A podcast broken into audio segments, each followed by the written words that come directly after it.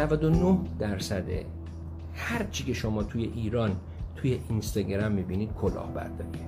یعنی اگه که منم فردا اومدم یک بسته خواستم به شما بفروشم یک سرویس خواستم به شما بفروشم اینا منم ببرید زیر سوال. یعنی از منم بپرسید فیلیپ آیا داری کلاهبرداری می‌کنی؟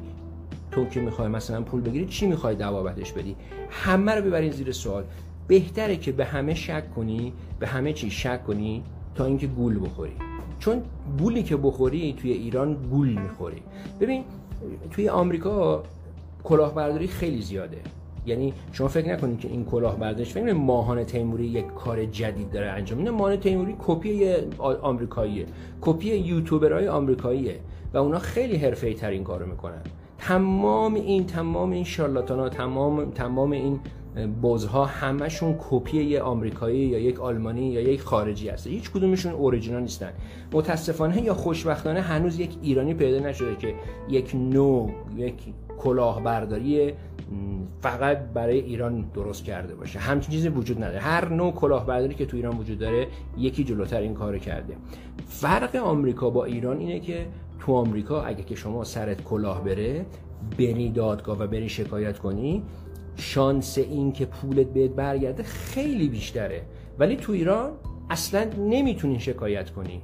یعنی حداقل تو آمریکا شکایت تو رو قبول می‌کنن حداقل قاضی می‌خونه حداقل قاضی میگه باشه ما اینو میفرستیم برای اینکه جستجو بشه ببینه داستان چیه. و حداقل اگه که ثابت بشه طرف کلاهبرداره شاید به پولت نرسی.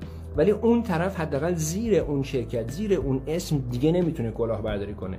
شرکت بادران در در ایران همچنان هر روز اخبار میاد که یکی از مدیراشو به اسم کلاهبرداری گرفتن ولی همچنان تیم فوتبال داره همچنان نمی‌دونم داره تبلیغات می‌کنه. خیلی حرفه. فقط توی ایران من نمی‌دونم من فکر می‌کنم تو مکزیک و ونزوئلا و کلمبیا و اون کشورهایی که خیلی خرطوخر و اقتصادی ندارن اونجا هم تقریبا مثل ایرانه. ولی ایران دیگه اصلا ایران دیگه قدم رفته جلوتر.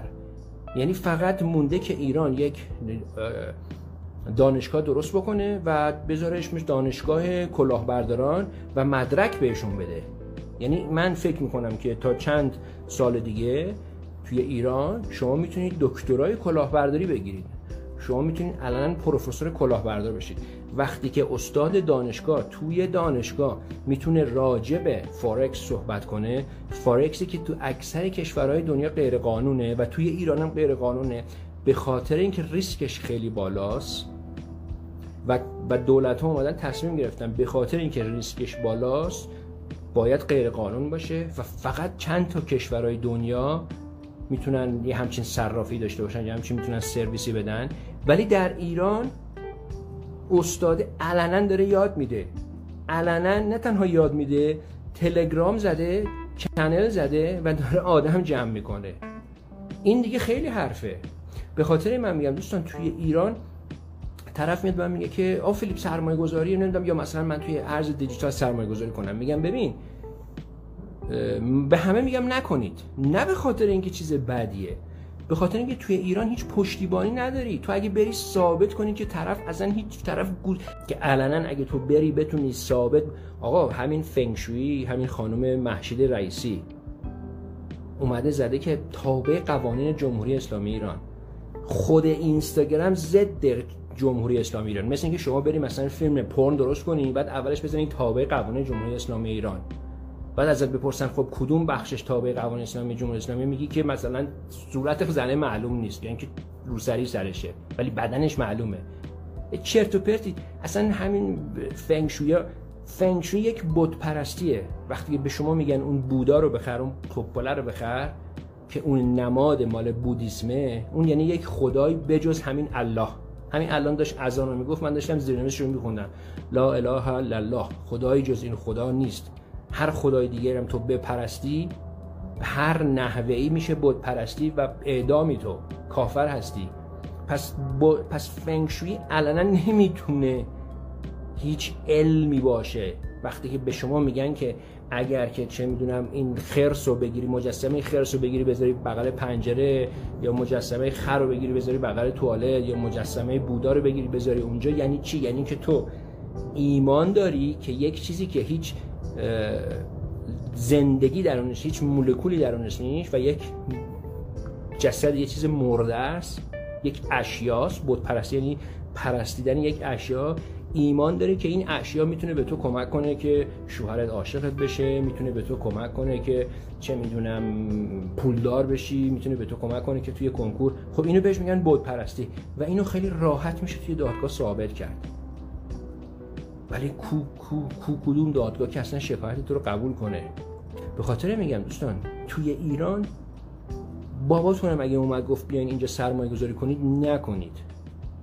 توی آمریکا اگه مادرتون اومد سر شما رو کلا گذاشت می‌تونی مادرتو بکشی به دادگاه و قاضی براش مهم نیستش که مادرته یا نه. تو ایران نمی تو ایران کلاهبردار تو نمی‌تونی بکشی به دادگاه. کلاهبردار علن اصلا یه چیز دیگه قمار تبلیغ قمار در اینستاگرام غیر قانونه تبلیغ قمار در اینستاگرام غیر قانونه خود اینستاگرام نمی‌تونه کاری کنه. برای اینکه نمی‌دونه نمی‌تونه بخونه. اینستاگرام نرفته که مثلا یک بخشی درست کنه که برای تمام زبونهای دنیا و بتونه بره همه چی رو ترجمه کنه. و خود اینستاگرام یا خود فیسبوک میاد آقا من احتیاج دارم به مردم. اگه مردم برن اکثرا report کنن که آقا این پیج پیج قماره ما نگاه می‌کنیم و میبندیم. من مردم نمی‌کنن. به قول امین فردین تا خر هست خر سوارم هست. و این زنایی که توی خونه نشستن و شوهرشون میره سر کار و الان هم ما توی دنیای مدرنی هستیم که